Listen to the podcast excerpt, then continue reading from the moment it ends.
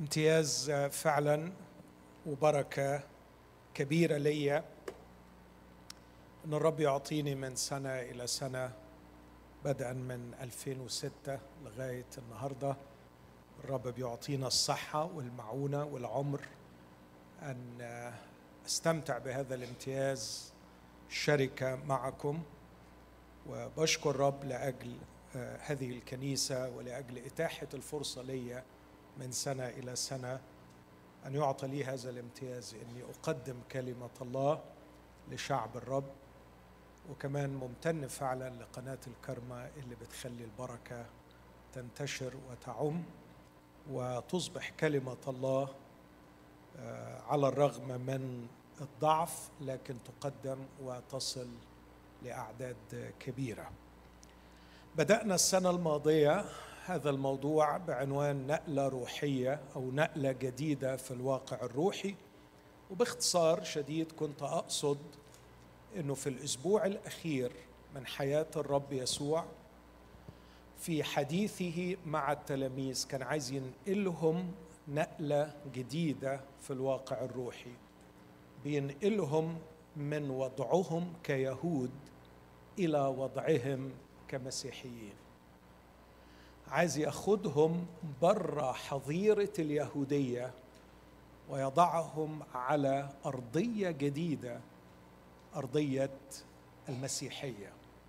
ففي حديث العلية لا نرى المعلم المسيا يتكلم مع تلاميذه اللي بدأوا رحلتهم معاه وهم بيقولوا قد وجدنا مسيا لا الموضوع مختلف تماما. هنسمع حديث عائلي عن شخص هو رأس العيلة هو الحبيب هو البكر بين إخوة كثيرين اللي هياخدهم معاه إلى مقر جديد هو بيت الآب بل إلى الآب نفسه. دي النقلة اللي الرب يسوع كان بيعملها ما بين يوم الاثنين ويوم الخميس. يوم الاثنين كان بيتكلم معاهم كيهود يوم الخميس بيتكلم معاهم كمسيحيين. إيه لازمة الحديث ده وإيه لازمة إن إحنا نتوقف أمام هذه النقلة؟ في أسباب كتير قوي. خليني أقف قدام أهمها من وجهة نظري.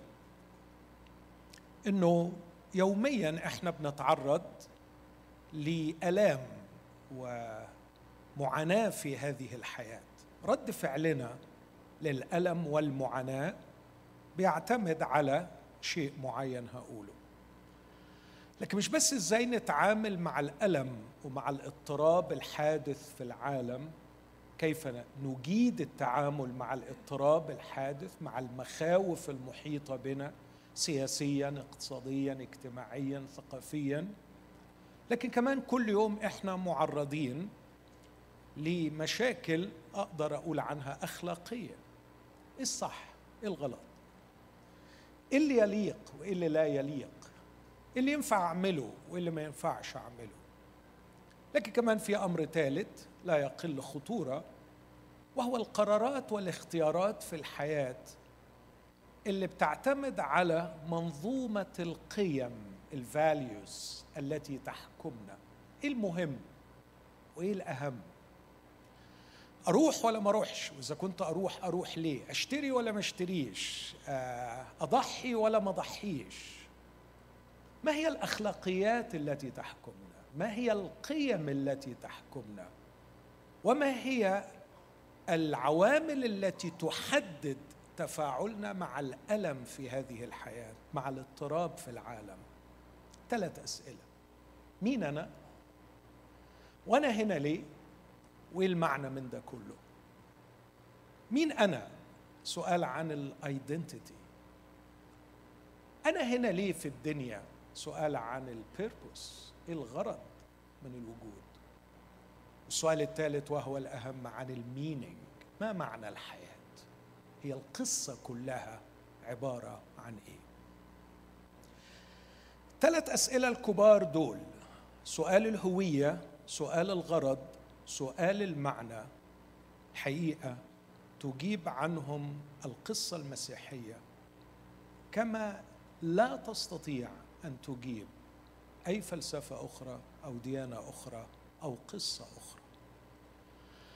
إذا فهمنا القصة المسيحية كما قدمها الرب يسوع المسيح ولا سيما في حديث العليه هنلاقي أجوبة حاسمة عن هذه الاسئله الأسئلة الثلاث.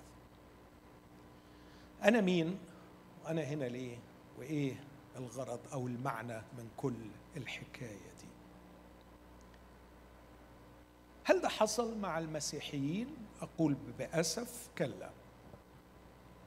للأسف الشديد بعد خدمة طويلة بين إخوتي في كل بلدان العالم أرى اللي بتتاح لي الفرصة إن أشوفهم يعني أرى أن إخوتي يعيشون على أرضية يهودية بتعبيرات وترانيم مسيحية.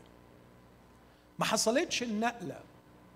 ما زلنا نعيش في فلك مفاهيم إسرائيلية مفاهيم شعب إسرائيل مفاهيم أشخاص أتقياء احبوا الرب يعبدون الرب يهوى ينتظرون رضاه عنهم ينتظرون تدخله ليريحهم ويحل مشاكلهم ويأتي لهم بالزمن السعيد الزمن الذي فيه يستريحون من أتعابهم. هذا هو المفهوم اليهودي الذي عاش به كل اليهود الأتقياء على مر العصور. جاء المسيح مات المسيح قام المسيح جاء الروح القدس. انتشر الإيمان المسيحي لكن أقول اسفا أن معظم اخوتي المسيحيين يعيشون بتوجهات يهودية وإن كانت بمصطلحات مسيحية. علشان كده أعشم إنه هذه الخدمة البسيطة التي أقوم بها ربما تساعد من يرغب أن يساعد في أن ينتقل هذه النقلة في الواقع الروحي ويغير نوع علاقته مع المسيح ويقبل النعمة المقدمة لنا بالروح القدس في شخص يسوع المسيح. آمين؟ مفهوم الإطار اللي هتكلم فيه والغرض اللي بيخليني أقف قدام هذا الجزء. عايز في هذا الاجتماع أعمل حاجتين. الحاجة الأولانية أوضح إنه فعلا في تغيير في الحديث بين يوم الاثنين ويوم الخميس. في نقلة رهيبة في أسلوب المسيح وفي محتوى حديثه مع التلاميذ ما بين يوم الاثنين عندما جلس في مقابل الهيكل على جبل الزيتون. وأعطى حديث رهيب حديث نبوي حديث خطير. آه، أشعر دائما بالعجز أمامه ولا أدعي ابدا إني قدرت أفهم محتوياته. عندما سئل من أربع تلاميذ من تلاميذه في حضور ال 12 عن ما هي علامة مجيئك؟ ما هي علامة انقضاء الظهر متى يكون هذا الذي تتكلم عنه؟ وانطلق الرب بثراء وبغزارة وبفيضان يعطي تعاليم صعب صعبة الفهم عسرة الفهم فعلا. وهو جالس على جبل الزيتون مقابل الهيكل. لكن يوم الخميس بالليل في ليلة الفصح جلس معهم في العلية. وفاض قلبه بكلام مختلف كل الاختلاف. وأنا أنصح الليلة نحن نقرأ متى 24 أو مرقس 13 أو لوقا 21 فده تقريبا حديث جبل الزيتون. وبعدين ننقل فجأة على يوحنا 13 و14 و15 وهتحسوا إن المدرس غير المدرس والتلاميذ غير التلاميذ والحديث غير الحديث والجو غير الجو. وساعتها من حقك تتساءل لو انت بتاخد الكتاب بجدية يعني. لو الكتاب المقدس ده فعلا بالنسبة لي كلام الله اللي أخده بكل جدية أعتقد من حق اسال هو إيه اللي حصل؟ وايه اللي حصل في 72 ساعة ولا في 48 ساعة؟ إيه اللي حصل علشان الخطاب يتغير بهذا الشكل؟ أستأذنكم نقف مع بعض وإحنا بنسمع جزئين وساشير إلى الاختلاف الحاد بين حديث جبل الزيتون وحديث العلية وهسميهم كده حديث جبل الزيتون وحديث العلية أو العلية زي ما تحبوا تنطقوها. وبعدين هعمل تلخيص سريع جدا لبعض العناصر المهمة من العام الماضي. إنجيل متى أصحاح 24 أتمنى إنه النصوص لو ممكن تطلع قدامنا يبقى كويس. ثم خرج يسوع ومضى من الهيكل. فتقدم تلاميذه لكي يروه أبنية الهيكل. فقال لهم يسوع أما تنظرون جميع هذه؟ الحق أقول لكم إنه لا يترك ها هنا حجر على حجر لا ينقض. وفيما هو جالس على جبل الزيتون تقدم إليه التلاميذ على انفراد قائلين قل لنا متى يكون هذا؟ وما هي علامة مجيئك وانقضاء الدهر؟ ثم انتقل إلى إنجيل يوحنا أصحاح 13 يوحنا 13 أما يسوع قبل عيد الفصح وهو عالم أن ساعته قد جاءت لينتقل من هذا العالم إلى الآب إذ كان قد أحب خاصته الذين في العالم أحبهم إلى المنتهى. فحين كان العشاء وقد ألقى الشيطان في قلب يهوذا سمعان الإسخريوطي أن يسلمه يسوع وهو عالم أن الآب قد دفع كل شيء إلى يديه وأنه من عند الله خرج وإلى الله يمضي. قام عن العشاء وخلع ثيابه وأخذ منشفه واتزر بها ثم صب ماء في مغسل وابتدأ يغسل أرجل التلاميذ ويمسحها بالمنشفة التي كان متزرا بها. آمين. هذه هي كلمة الرب. تفضل.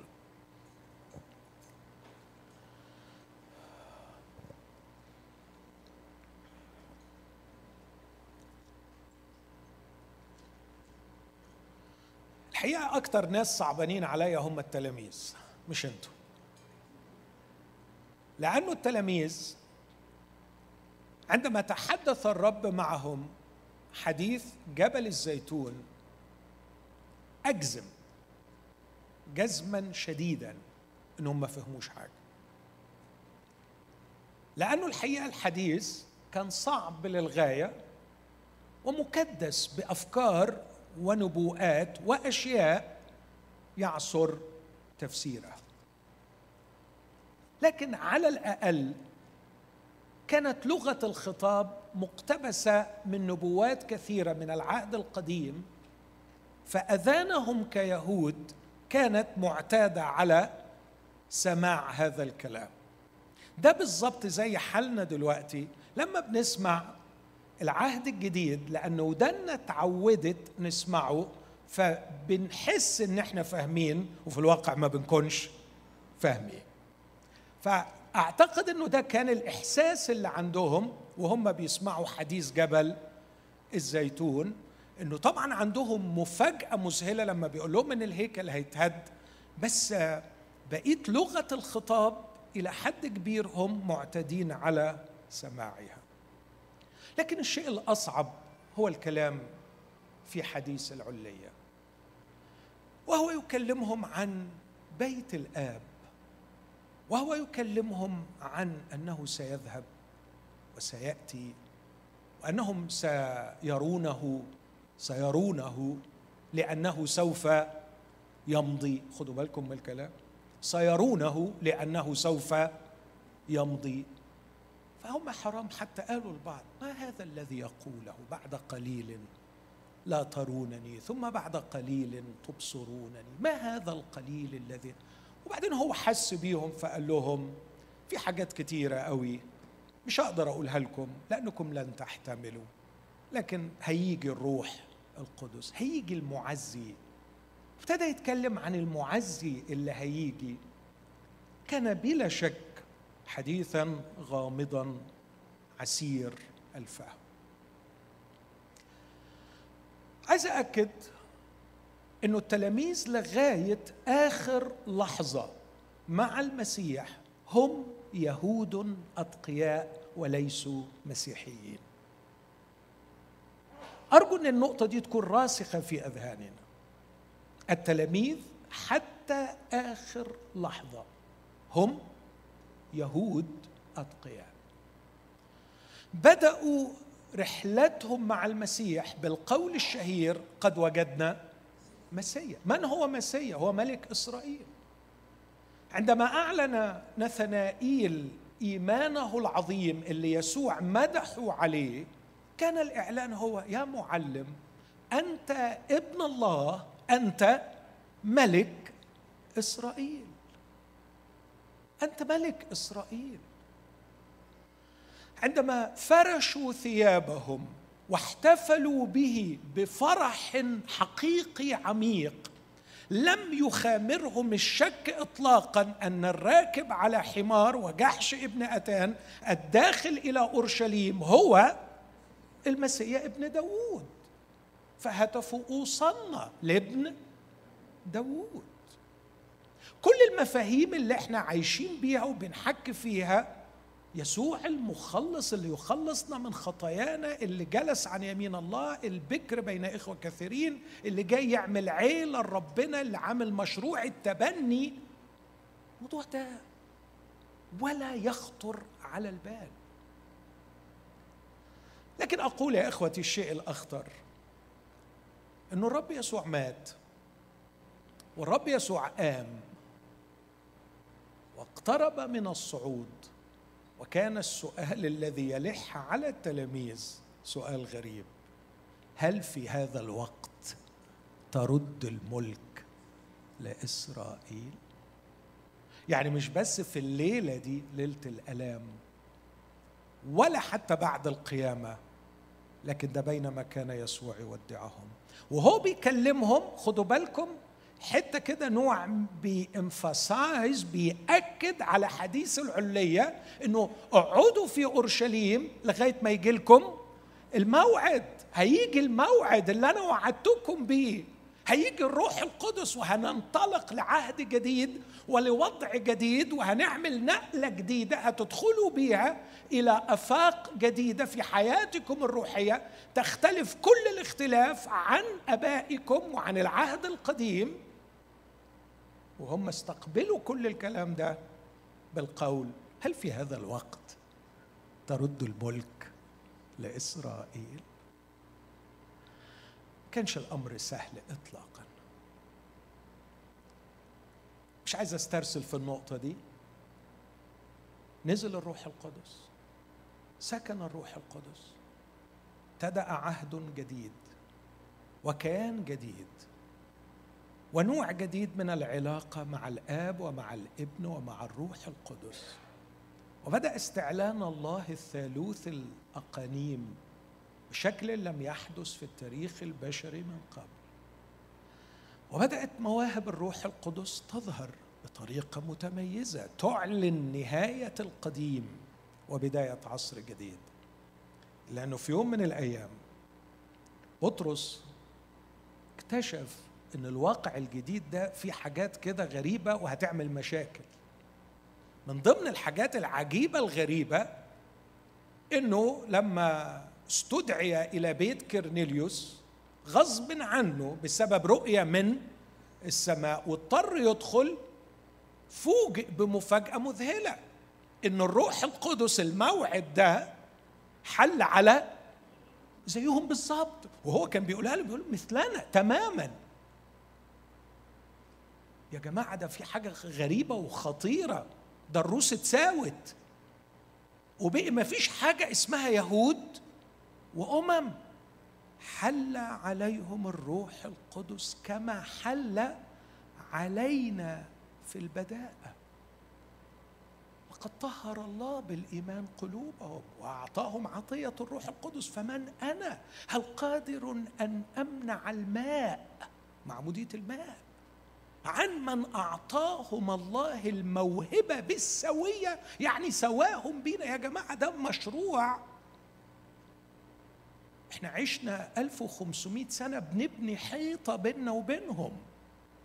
واسمع بناء على أمر إلهي. وكل ما كنا نعلي السور بيننا وبينهم كان ربنا يرضى علينا أكتر. النهاردة بنفاجئ إن ربنا بيعمل إيه؟ نقض حائط السياج المتواضع مرات لما بنقول الآية دي آه زي ما بقول نسمع الآيات ونفسرها زي ما إحنا عايزين مش السهل. سهل الدنيا السهل وخلاص. نقض حائط السياج المتوسط أي العداوة؟ يعني العداوة بيننا وبين ربنا. لا ما يقصدش العداوة بيننا وبين ربنا. يقصد العداوة بين اليهود والأمم. خلاص.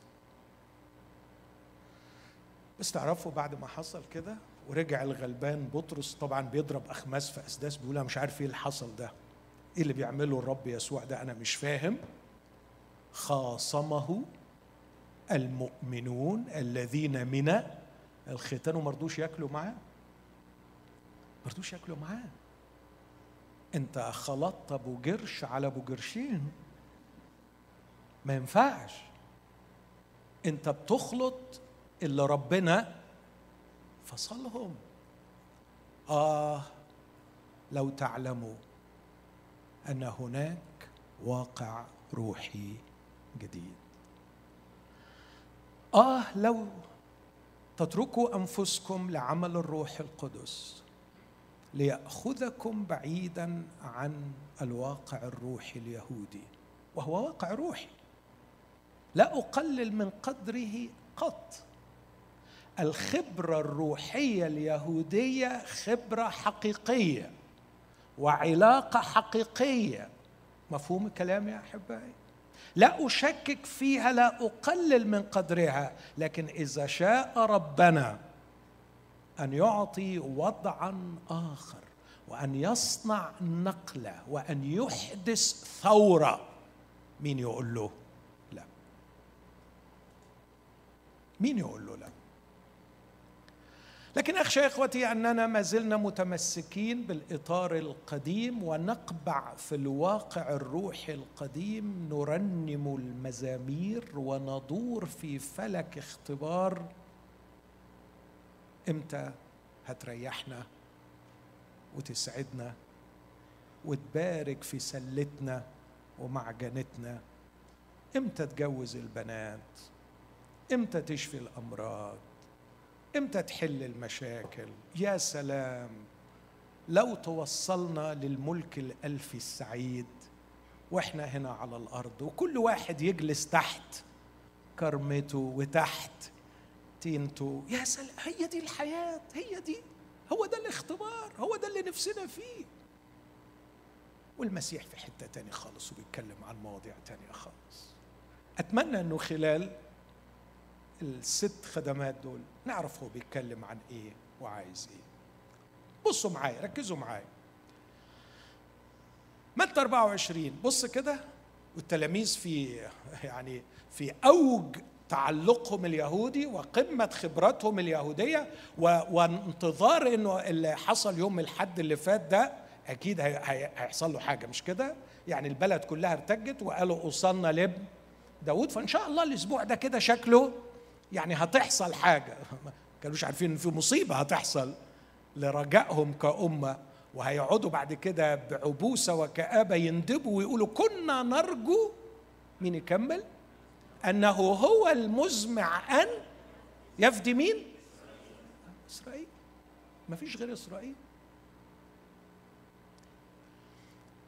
اسمع التعبير وشوف روعة التسجيل وعبقرية التسجيل في النص. خرج يسوع ومضى من الهيكل. خلصت. هذا هو الخروج الأخير الذي لا عوده بعده. دخل يسوع الهيكل وخرج من الهيكل. طهر الهيكل مرة ومرتين. زار الهيكل مرة وعشرات المرات.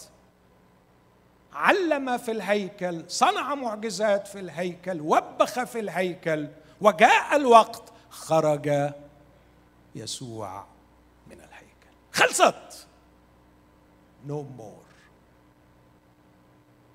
أسدل الستار وانتهى العصر. ولن يترك حجر على حجر لا ينقض ده مش بس يخرج من الهيكل لكن يعلن قضاء على سجل الروح القدس حادثتين لتطهير الهيكل واحدة في بداية خدمة يسوع وأخرى في نهاية خدمة يسوع. الأولى سجلها يوحنا اثنين الثانية تسجلت في أصحاحات الأسبوع الأخير. طهر الهيكل مرة ومرتين. الآن نو مور تطهير للهيكل لكن إعلان القضاء على الهيكل. خرج يسوع ومضى من الهيكل. فتقدم تلاميذه لسه حبايبي لسه إيه؟ متعلقين لكي يروه أبنية الهيكل. وكأنهم حسوا كده كأنهم حسوا إنه الهيكل فقد بريقه وجماله في عينيه. فيقولوا بص بص الجمال بص بص. فيصدمهم بهذه الصدمة القاسية. أما تنظرون جميع هذه؟ الحق أقول لكم إنه لا يترك ها هنا حجر على حجر.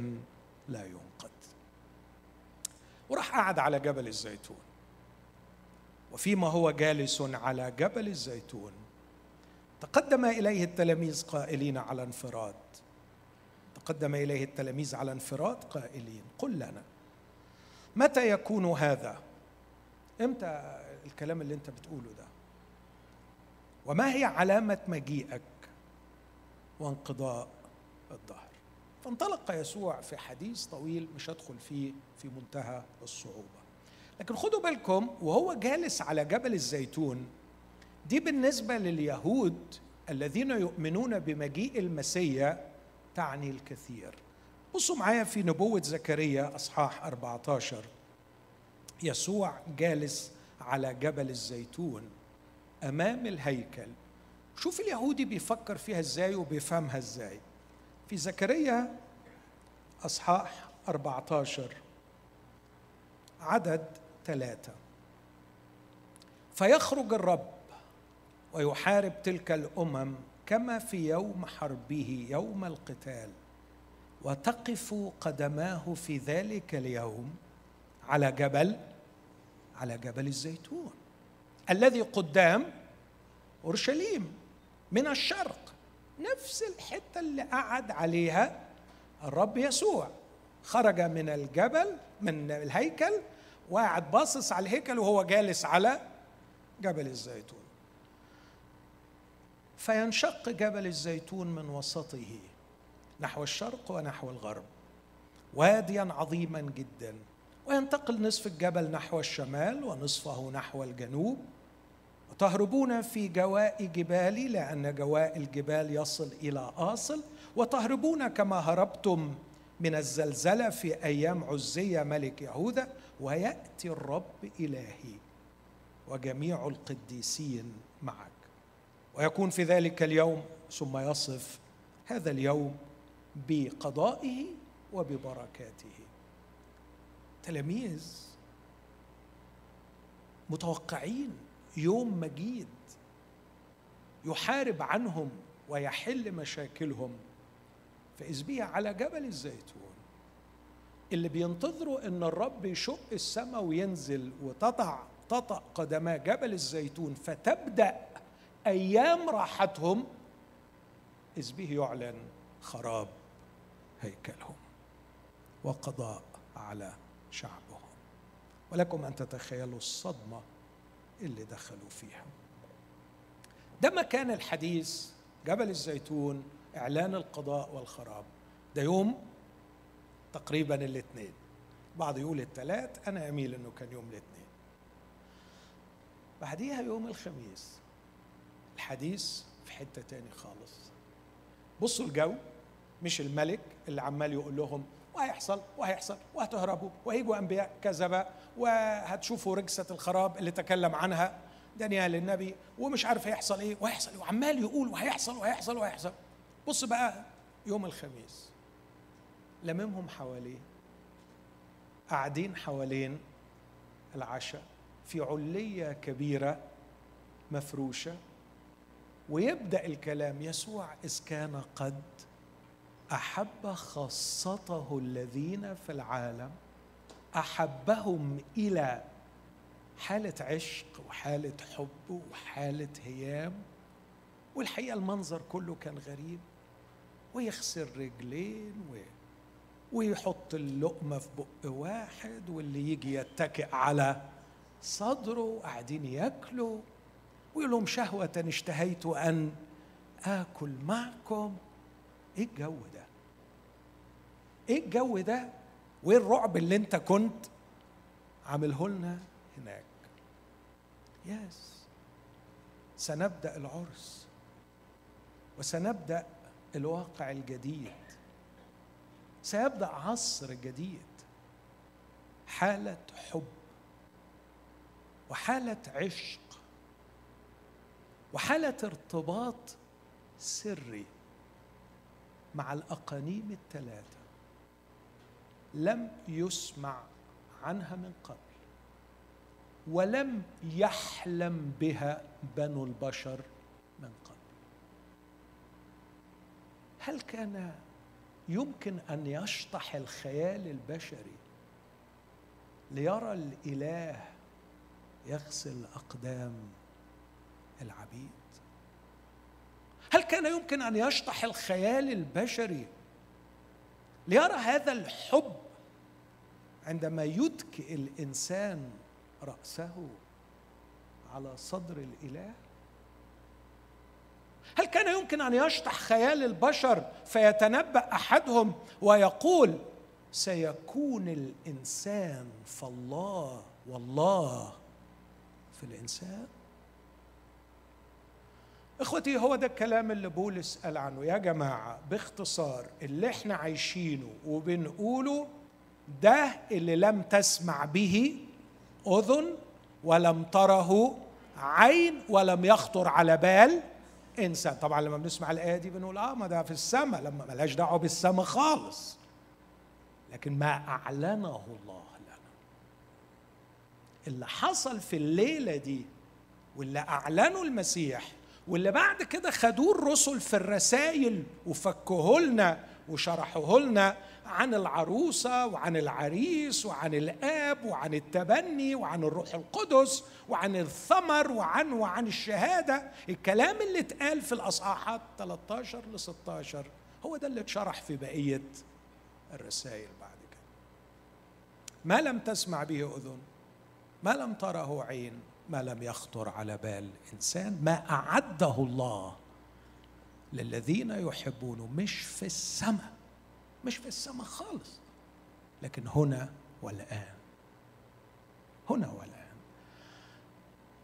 على جبل الزيتون كان إعلان نهاية العصر اليهودي وفي العلية بداية العصر المسيحي.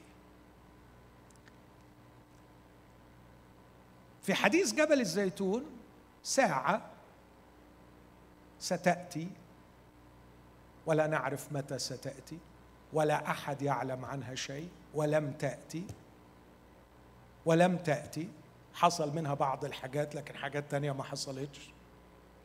ومحدش هيعرف إمتى هتحصل إمتى هيكون ده قال لهم ولا أحد يعرف ولا حتى الابن نفسه. ده في حديث جبل الزيتون. في حديث العلية قد أتت الساعة لينتقل يسوع من هذا العالم إلى السماء صح؟ لا. من هذا العالم إلى الآب. العالم ده واقع روحي الناس عايشة فيه. وعلينا أن نفهم أن الرب يسوع عندما يقول لينتقل من هذا العالم إلى الآب العالم في هذا المفهوم هو واقع روحي يبغضكم العالم. لستم من العالم؟ يعني إيه لستم من العالم؟ هيكرر أكتر من مرة في الحديث العليا إن إحنا لسنا من العالم وهو ليس من العالم يعني إيه ليس من العالم؟ ما هو اللي عامل العالم؟ لا ما بيتكلمش عن الكوزموس ما بيتكلمش عن العالم الحرفي. ما بيتكلمش عن العالم كمكان العالم كمكان ده بتاعه.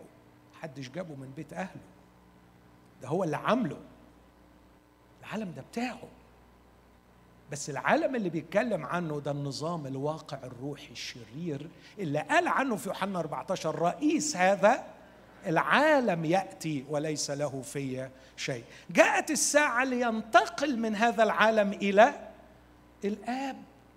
إيه ده يعني؟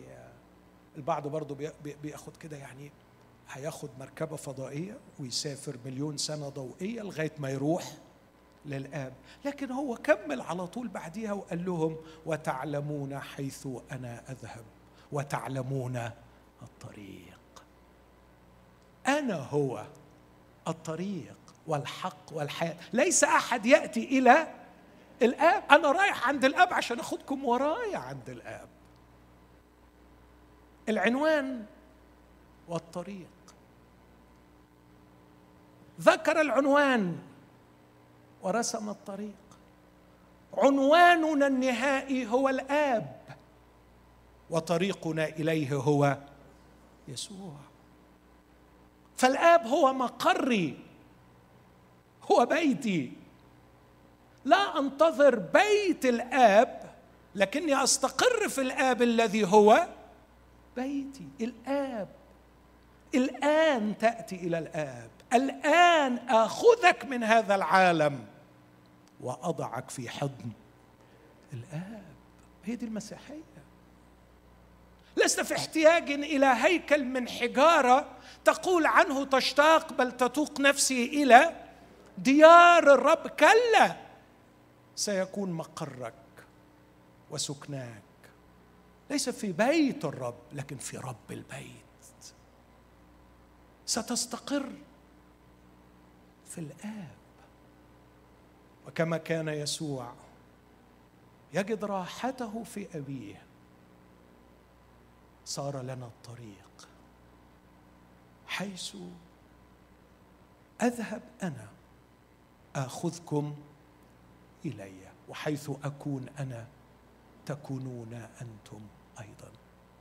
نعم سوف يحدث هذا physically in the future. Physically.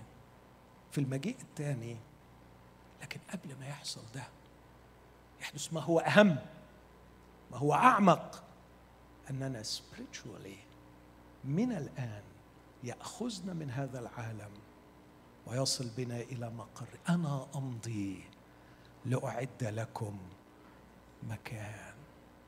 أنا رايح أفتح المكان علشان تقدروا تدخلوا وتعلمون حيث أنا أذهب وتعلمون الطريق. لست في احتياج أن أصعد إلى أورشليم ثلاث مرات في السنة. وأقول أن الوقوف على العتبة في بيت الرب خير من السكن في خيام الأشرار. لكن الآب قد صار لي والحجاب قد انشق وانفتح لي الطريق لكي أستقر في أبي كبيتي. فأبي هو بيتي. أبي هو مقري. أبي هو عنواني. حضن أبي هو مكان انتهاء تغربي. لست وحيدا ولست غريبا طالما أني أستقر في حضن أبي. لقد جاء إلينا من حضن الآب لكي يأخذنا إلى حضن الآب. لقد فتح لنا الطريق لكي نكون ما هو عليه. أو كما اعتاد القديسون الأوائل أن يقولوا صار ما نكونه لكي نصير ما يكونه. هو صار ما نكونه لكي نصير نحن ما يكونه. وهو الابن الحبيب المستقر في حضن الآب. يأخذنا لكي ما نستمتع بالآب. في حديث جبل الزيتون كم اقتباسات رهيب من العهد القديم. نبوات نبوات نبوات من العهد القديم. لكن في حديث العلية لا كلام عن نبوات العهد القديم لكن وعد عن مجيء الروح القدس الذي سيعلمنا الجديد والكثير. سيعلمكم كل شيء وسيرشدكم إلى جميع الحق ويذكركم. روح القدس هيعلن حاجات لم تعلن من قبل. حديث يتجه إلى المستقبل. حديث بيقول إن المستقبل قد جاء. واخترق الحاضر ليس عن انقضاء الظهر الظهر الحاضر اللي, عايشين فيه وبيقولوا إمتى الظهر ده؟ ينقضي. لكن حديث عن إنه الظهر الآتي قد حضر لدرجة إن كاتب العبرانيين يقول إن الجماعة اليهود اللي دخلوا المسيحية وطلعوا فكر معايا في الكلمة دي دخلوا المسيحية عملوا زيارة كده للمسيحية وقعدوا لهم كام شهر ولا كام سنة وبعدين خدوا بعضيهم ورجعوا. تعرف يقول عنهم ذاقوا وهم جوه قوات إيه؟ ظهر الآتي. طب إزاي ذاقوا قوات الظهر؟ هم نطوا يعني راحوا في المستقبل ركبوا مركبة الزمن وراحوا لا ما هو الظهر الآتي قد قد أتى واخترق الحاضر. طب إزاي؟ إزاي يا حبيبي؟ زي ما بيقولوا لنا يعني مثلا إنه العالم أربع أبعاد البعد الرابع هو الزمن. قول يا أخي في بعد خامس ورايح دماغك. ده مش التفسير يعني الدقيق مية في المية. لكن إيه المانع أن يكون الواقع الروحي هو بعد خامس أو سادس؟ وقد جاء المستقبل واخترق الحاضر وصار لنا أن نعيش في الأبدية من الآن. إذ نوجد في بيت الآب نوجد في الآب نفسه. الحقيقة حديث جبل الزيتون وأدعوكم لقراءته يدعو للاضطراب. صح ولا لا؟ يعني لما أي حد يسمع الكلام اللي فيه المفروض إن هو تقول أنا قريته وما اضطربتش. ما أنا عارف. ما بناخدش الكتاب بجدية. إحنا هو كلام يعني. يعني بقول صلوا لكي لا يكون هربكم في شتاء ولا سبت ويل للحبالة والمرضعات في تلك الأيام. أيام سودة وأيام أكيد عايز يقول لهم أيام تدعو للاضطراب. حديث العلية يوصي وينهي عن الاضطراب. لا تضطرب قلوبكم.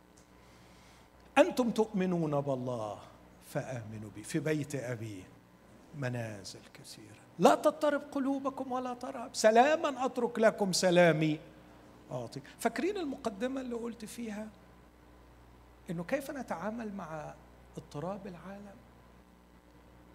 كيف تتعامل معه؟ سيحدد هل تعيش كيهودي أم تعيش كمسيحي.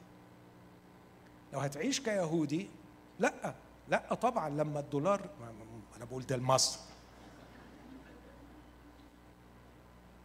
طبعا لما الانتخابات يوم إيه؟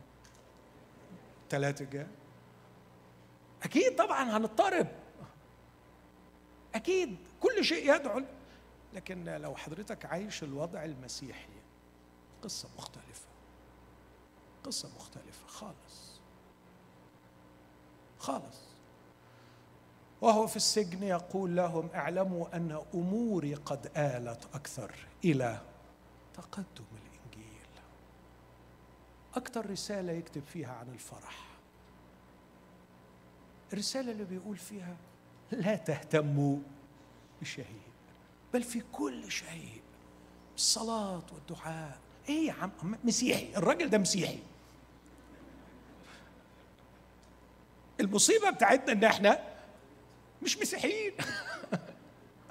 صدقني. يهود أتقياء يروحوا السماء مفيش مشكلة. بس المسيحية مش مجرد يا ما قلت ويا ما المسيحية مش مجرد إنك تروح السما تروح الحتة الحلوة يعني. الحتة الجميلة دي. المسيحيه مش إنك تروح الحتة الحلوة المسيحيه إن الحلو كله يجي لك ويحل فيك هو يبقى شخص يسوع جواك وأنت في الآب والروح فيك. يا سبحان الله أنا مش عارف مش عارف ده ده يتسمى إيه؟ في ذلك اليوم اليوم ده كان خلاص قرب. ده قريب مش لا ساعة لا حد يعرفها ولا حد ي... لا لا لا لا ده قريبا. هيجي الروح القدس. هي عشرة أيام من بعد ما تشوفوني وأنا بقول لكم باي. هي عشرة أيام. هيجي العيد الحقيقي. وفي ذلك اليوم تعلمون إني أنا في أبي. وأنتم فيا. وأنا فيكم. هي دي المسيحية. دي المسيحية.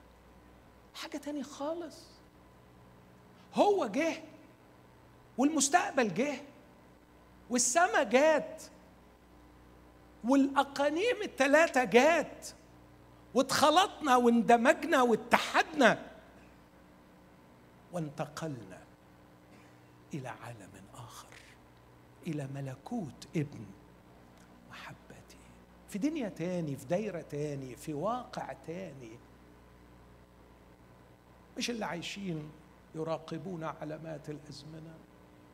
متى يأتي ملكوت الله؟ وهل في هذا الوقت ترد الملك لإسرائيل؟ وإمتى هيجي؟ ليه عايزه يجي؟ عشان نروح الحتة الحلوة؟ عشان تعبنا من الحتة الوحشة بس. هو إيه مجيء المسيح بالنسبة لنا؟ أكتر من إن إحنا نمشي من الحتة الوحشة ونروح وإمتى تيجي؟ إمتى تيجي؟ عشان عايزين نستريح. إيه نوع الراحة حبيب قلبي؟ إيه نوع الراحة؟ نأنتخ؟ خلاص مفيش شغل. شوف النعمة مفيش شغل. ومفيش جواز. ومفيش عيال. تخيل شوف شوف شوف شوف المجد. شوف المجد. يا سلام.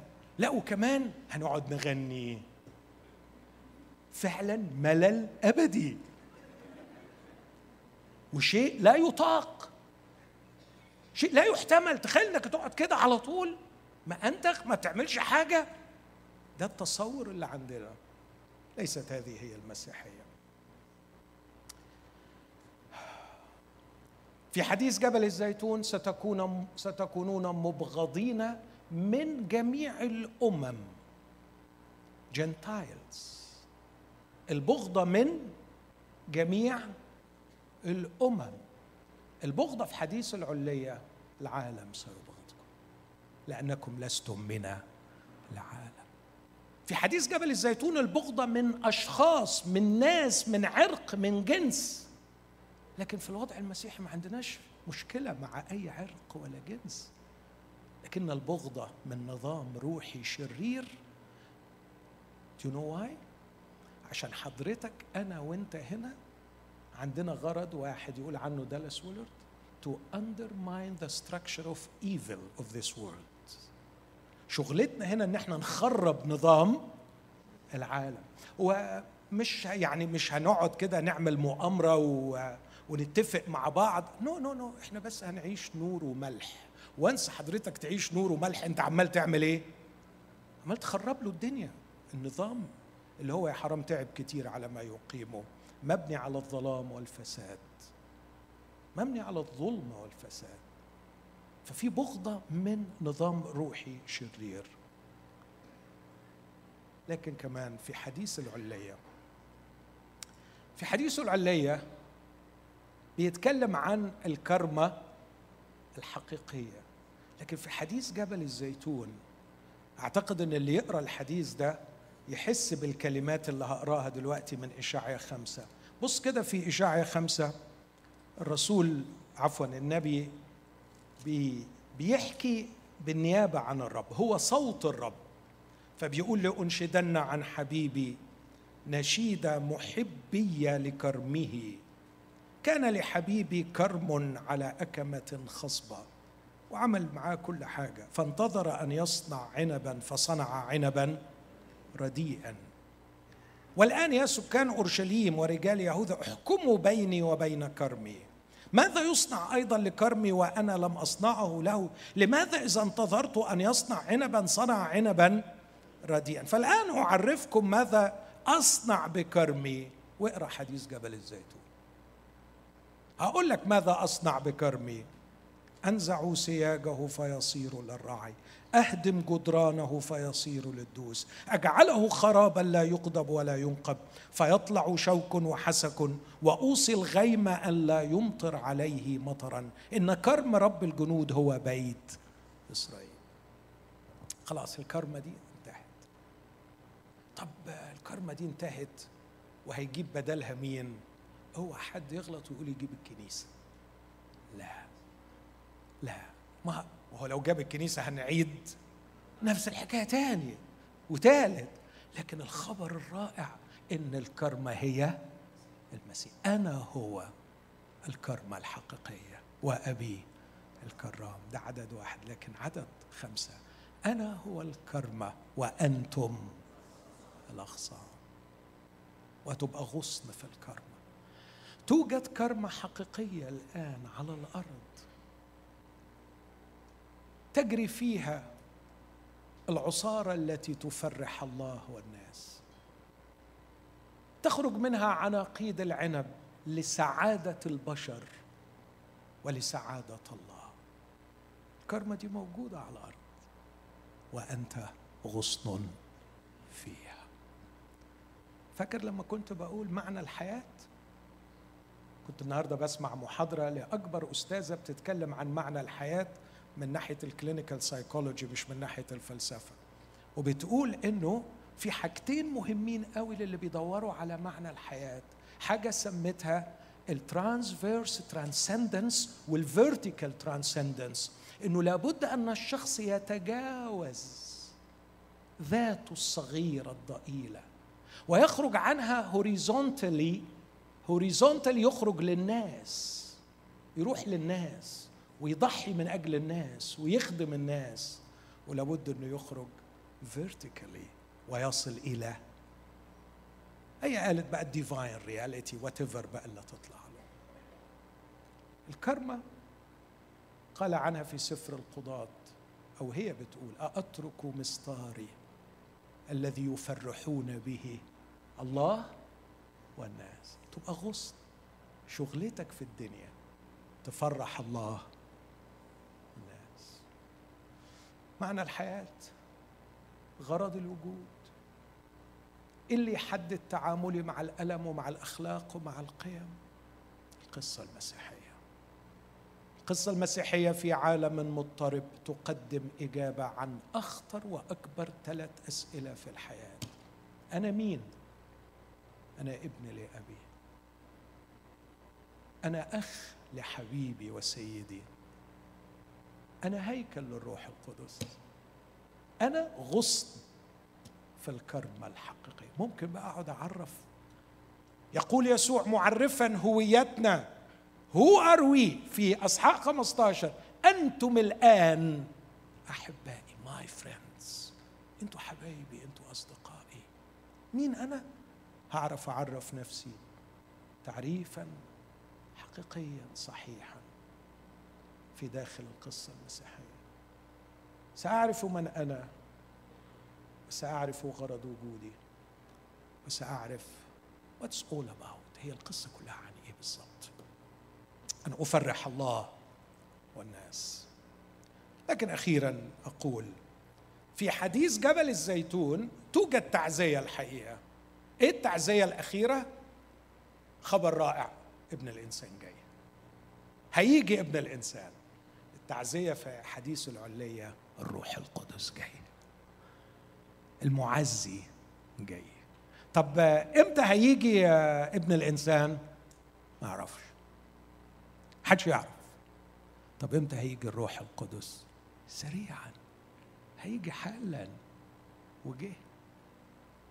هل تعلموا يا اخوتي أن الروح القدس موجود الآن؟ هل تعلموا أن هذا المعزي ما احلاه ما اروعه ما أكثر الأفراح التي يضمنها؟ ما أكثر الطهارة التي يخلقها؟ أوه على ثمر الروح. هل تتخيل شخص يملأه الروح القدس وينتج في هذا الثمر؟ قولوا معايا ثمر الروح. محبة فرح سلام طول انات لطف صلاح إيمان وداعة تعفف. تخيل تخيل. تخيل إن الروح القدس موجود يا جماعة. موجود. قال عنه أنتوا شفتوه. أنتوا عرفتوه. أنتوا حبيتوه لأنه ماكث معكم. أنتوا شفتوه فيا. لكن خبر رهيب. سيكون فيكم مش معكم. هو ماكث معكم فيا. لكن أول ما أطلع وأسكب الموعد سيكون فيكم. وتعيشوا زيي. وتقولوا كلامي. وتعيشوا حياتي. وتفرحوا أفراحي. ويبقى ليكوا سلامي. وما تخافوش زي ما أنا مش خايف. ويبقى عندكم قوتي وعندكم طهارتي وتعملوا الأعمال التي أنا أعملها. لا وتعملوا أعظم منها. لأن الروح القدس جاي الروح القدس هنا الروح القدس موجود يسكن فينا ويأتي بحياة يسوع لنا ويظهر للعالم من يكون الله الذي سكن فينا. هي دي المسيحية. المسيحيه هي عن إيه؟ الحكاية عن إيه؟ عن اللي أنا بحكيه ده. هختم بلفتة سريعة عن حاجة قلتها من ضمن حاجات كتير المرة اللي فاتت وأكتفي بيها. أول ما لمهم حواليه وقعد معاهم في العلية شافوا وش تاني خالص. شافوا وش تاني. مش بقى الملك المسيا اللي بيحكم بالقضاء والدينونة وبيكشف المستقبل وبيقول هيجي وهيحصل وهيعمل. مش الرب الجبار في القتال لكن لقيوا شخص بصراحة حاجة غريبة خالص. دايب يا حبيبي حب خالص. أحب خاصته الذين في العالم أحبهم. حاجة حاجة رهيبة حاجة رهيبة قوي. منظر كده ملامح وشه تذوب عشقا فيهم حبا فيهم. بياكل معاهم بنفس بيقول لهم شهوة اشتهيت أن آكل معكم. فرحان بيهم سعيد بيهم. مع إن حالتهم تحزن أنا ما أعرفش كان فرحان بإيه. بس هو هو بقى خلاص هو على مشارف تأسيس الواقع الجديد فشايف العروسة. شايف العروسة وشايف اللي هيعملوا فيها. وشايف آخرتها فالحالة بتاعته مختلفة خالص لدرجة إنه راح قايم وغسل رجليهم وكان بيغسل وهو متنكد. هات يا مخف أنت رجليك اغسلها كان بيعمل كده؟ لا كان بفرح. قام عن العشاء خلع ثيابه بمزاج وأخذ منشفة واتزر بها وصب ماء في مغسل. ويمسك رجل رجل يا إلهي حاجة تخلي الواحد يقشعر. يغسل وبعدين يقول ويمسحها بالمنشفه التي كان ينشف. تنشف رجلين مين؟ بتعمل إيه؟ مين دول؟ اسكت أنت خالص أنت ما تعرفش مين دول. ما تعرفش أنت. أنت ما تعرفش أنا بعمل إيه. ما تعرفش أبويا بيعمل إيه. أبويا بيعمل أعظم مشاريعه. عارف يا ابني يوم ما خلق الخليقة ترنمت كواكب الصبح. عارف إيه اللي بيحصل دلوقتي؟ أبويا بيرنم. أبويا فرحان. وهو شايفني بجيب له أبناء كثيرين إلى المجد. الملائكة ما تفهمش في اللي أنا بعمله. أكيد طبعا الملائكة حرام. مش فاهمين أي حاجة. إيه اللي بيحصل ده؟ إيه اللي بيحصل ده؟ يعني إيه يعني؟ أنا أنا مكسوف أقولها. يعني إيه الجالس على العرش بيغسل أقدام؟ إيه ده؟ مين دول؟ ليه يعني؟ في إيه بيحصل؟ في عيلة جاية. اسمهم الهولي وانز القدوسيين. دول اللي سبق وعينهم للتبني. دول اللي هيكونوا قديسين وبلا لوم قدامه في المحبة. دول المشروع الأزلي. أبناء الآب عروس الابن مسكن الروح القدس. 3 in 1 يس يعني الأقانيم الثلاثة لقيت ضلتها المنشودة. في الجماعة دول؟ طب حتى نقسم شوفوا لكم خليقة تاني اعملوا منها حاجة حلوة حاجة عدلة. لا الآب يقول إنهم أبنائي وأرسل إليهم روح ابني يصرخ فيهم بنفس كلامك يا يسوع ويقول يابا الآب. والابن يقول هذه لحمي وعظمي عروستي. والروح يقول هنا مسكني إلى الأبد. حينما أريد أن أسكن مع الناس من خلالهم. حينما أريد روح الله بيقول كده حينما أريد أن أبارك الناس وتجري مني أنهار ماء حي تروي عطش الناس هتجري من خلالهم. عيلة رهيبة جاية. لم يرتقي إليها ال divine beings اللي كانوا في السماء وقعوا ولا اللي موجودين. عيلة جديدة من القدوسيين. يأتون ليس بالخلق لكن بالفداء بطريقة لم تخطر على بال بأن تقع حبة الحنطة وتمت وتأتي بثمر كثير من نفس جنسها.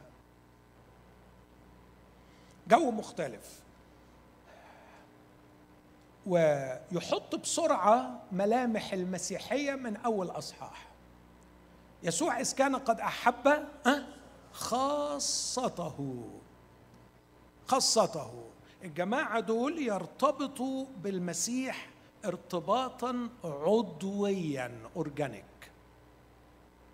ليس ارتباط عرقي زي مين؟ زي إسرائيل ولا ارتباط عقائدي زي الديانة المسيحية. لكنه ارتباط عضوي. ودي بقى ممكن أقعد أحكي فيها ساعات. الارتباط بين المسيح والمسيحي ليس ارتباط عرقي ولا ارتباط عقائدي لكنه ارتباط عضوي اورجانيك انت حتة منه. حتى أنه يصرخ من السماء قائلا لشاول الطرسوسي لماذا؟ طهدني يعني أنا هو وهو أنا؟ بمعنى معين يس. وهشرح الكلام ده في يمكن في محاضرة كاملة. لكن بولس قال حاجة تشبه كده. خلاص. بولس المنتمي للمسيا عرقيا وعقائديا قد صلب. والآن وضع جديد. أحيا لا أنا بل المسيح. يحيا فيا. هو فيا. وأنا فيه. أنا في المسيح. والمسيح فيا. خاصتي لحمه وعظامه. إخوتي من لا يستشعر هذا الارتباط العضوي بينه وبين المسيح؟ ارتباطه بالمسيح نوع مختلف. ممكن يكون psychosocial ممكن يكون religious ممكن يكون أي نوع من الارتباطات العقائدية. وهذا نوع من التدين لكنه ليس المسيحية. لكن كمان هذا الإيمان يخلص من الخطية. ليس من الأعداء زي اليهود كانوا مستنين فاكرين تسبيحة زكريا؟ من أيدي أعدائنا منقذين نعبده بخوف كل أيام؟ ده الحلم الكبير. لا مش خلاص من الأعداء ولا خلاص من الجحيم زي ما الديانة المسيحية بتقول لا لكن خلاص من الخطيه بص النص ده وأنا الحقيقة في غاية السعادة بالنص ده. قال له إن كنت لا أغسلك ليس لك معي نصيب. الكلمة دي حلوة قوي. ليه؟ لأنه كلمة الخطية باليوناني أمارتيا والآ في اليوناني نفي. ومارتيا يعني نصيب. يعني الخطية تقدر تعرفها حرفيا وتقول اللا نصيب معه. بس يسوع بيقول أنا مستعد أغسلك علشان يكون لك معي نصيب. المسيحية هي ليست خلاص من الأعداء ولا خلاص من الجحيم لكن خلاص من الخطية التي بها ضاع نصيبي في الله وبالمسيحية عاد لي النصيب. بقي لي نصيب معها. بقي لي نصيب. لقد أخذت نصيبي من المال وضيعته حراما. لكن عندما عدت صار هو نصيبي. أخذني في حضنه وألبسني حلته اسمه وجعل خاتمه إيه ده, إيه ده, إيه ده أنت بتعمل إيه؟ أنت بتعمل إيه؟ أنت مطمن لي أنت مش خايف على ممتلكاتك أنت مش خايف بتديني يعني أنا أقدر اعمل أيوه حبيبي خلاص. خلاص يا حبيبي.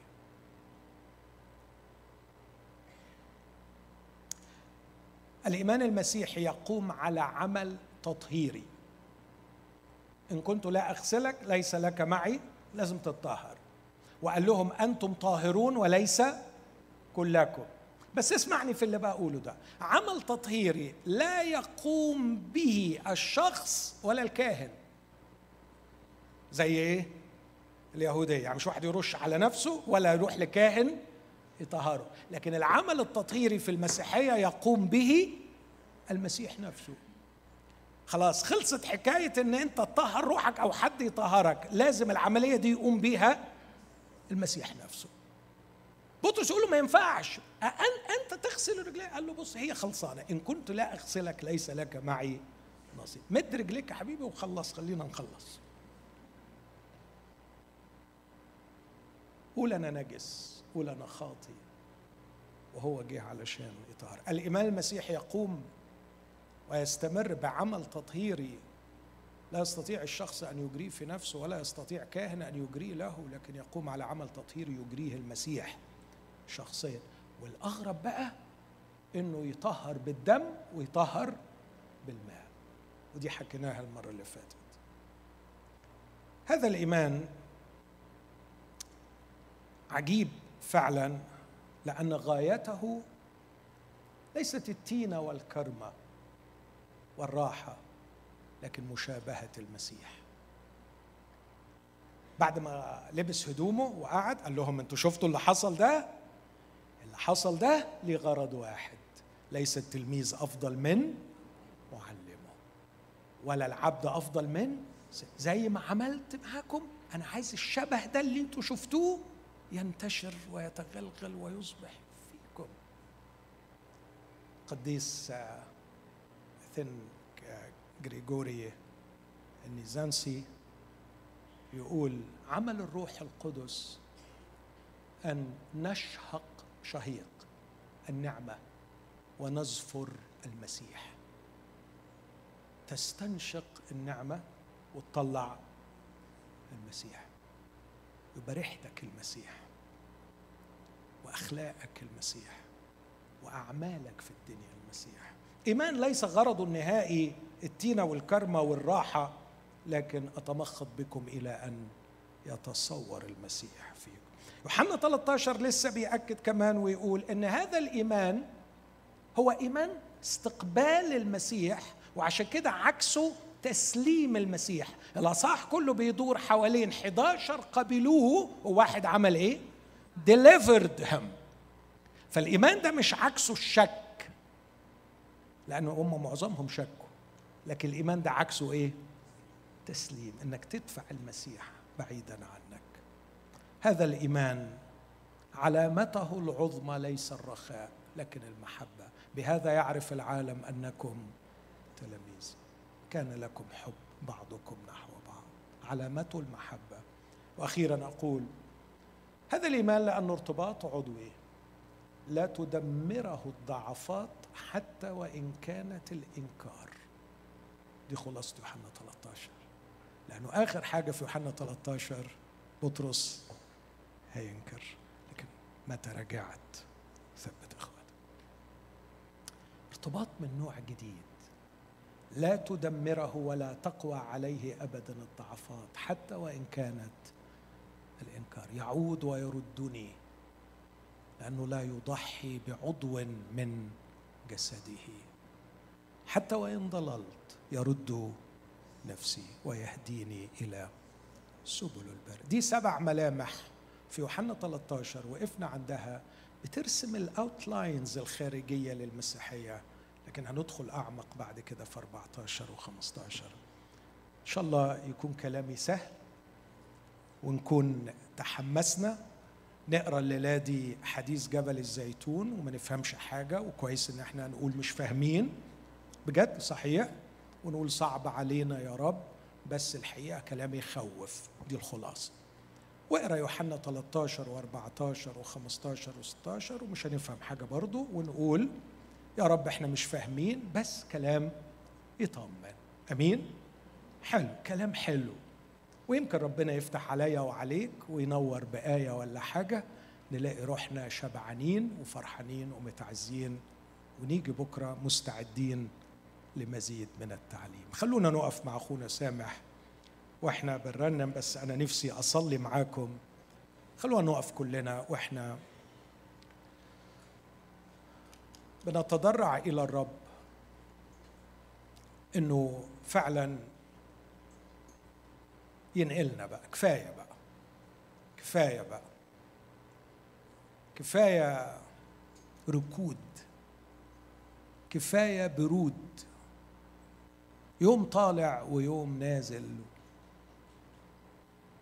كفاية تفكير بمصطلحات مسيحية لكن مبادئ عالمية وفي أحسن الأحوال يهودية. كفاية عيشة في الخطية وخسران للنصيب. كفاية تطمين النفس بأنه هيجي ونسين إنه جه. واخترق عالمنا وروحه القدوس الآن ساكن فينا وبيننا. قل له يا رب أنا مشتاق أبقى مسيحي بجد. يا رب أنا زهقت من حياة الكنيسية. اسمح لي أستعمل التعبير ده. أنا زهقت يا رب من حياة الكنيسية. أنا نفسي أبقى مسيحي.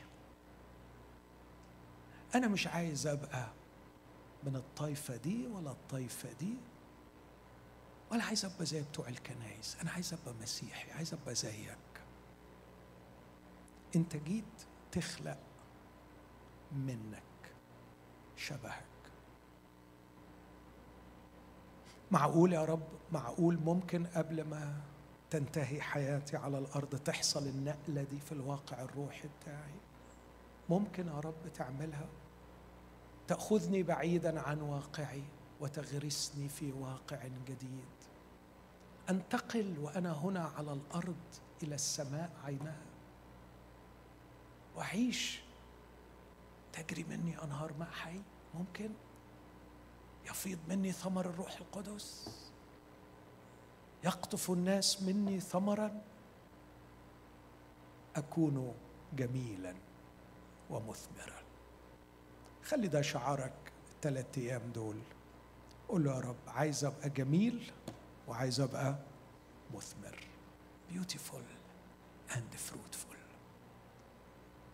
وتخلص حياتي على الأرض.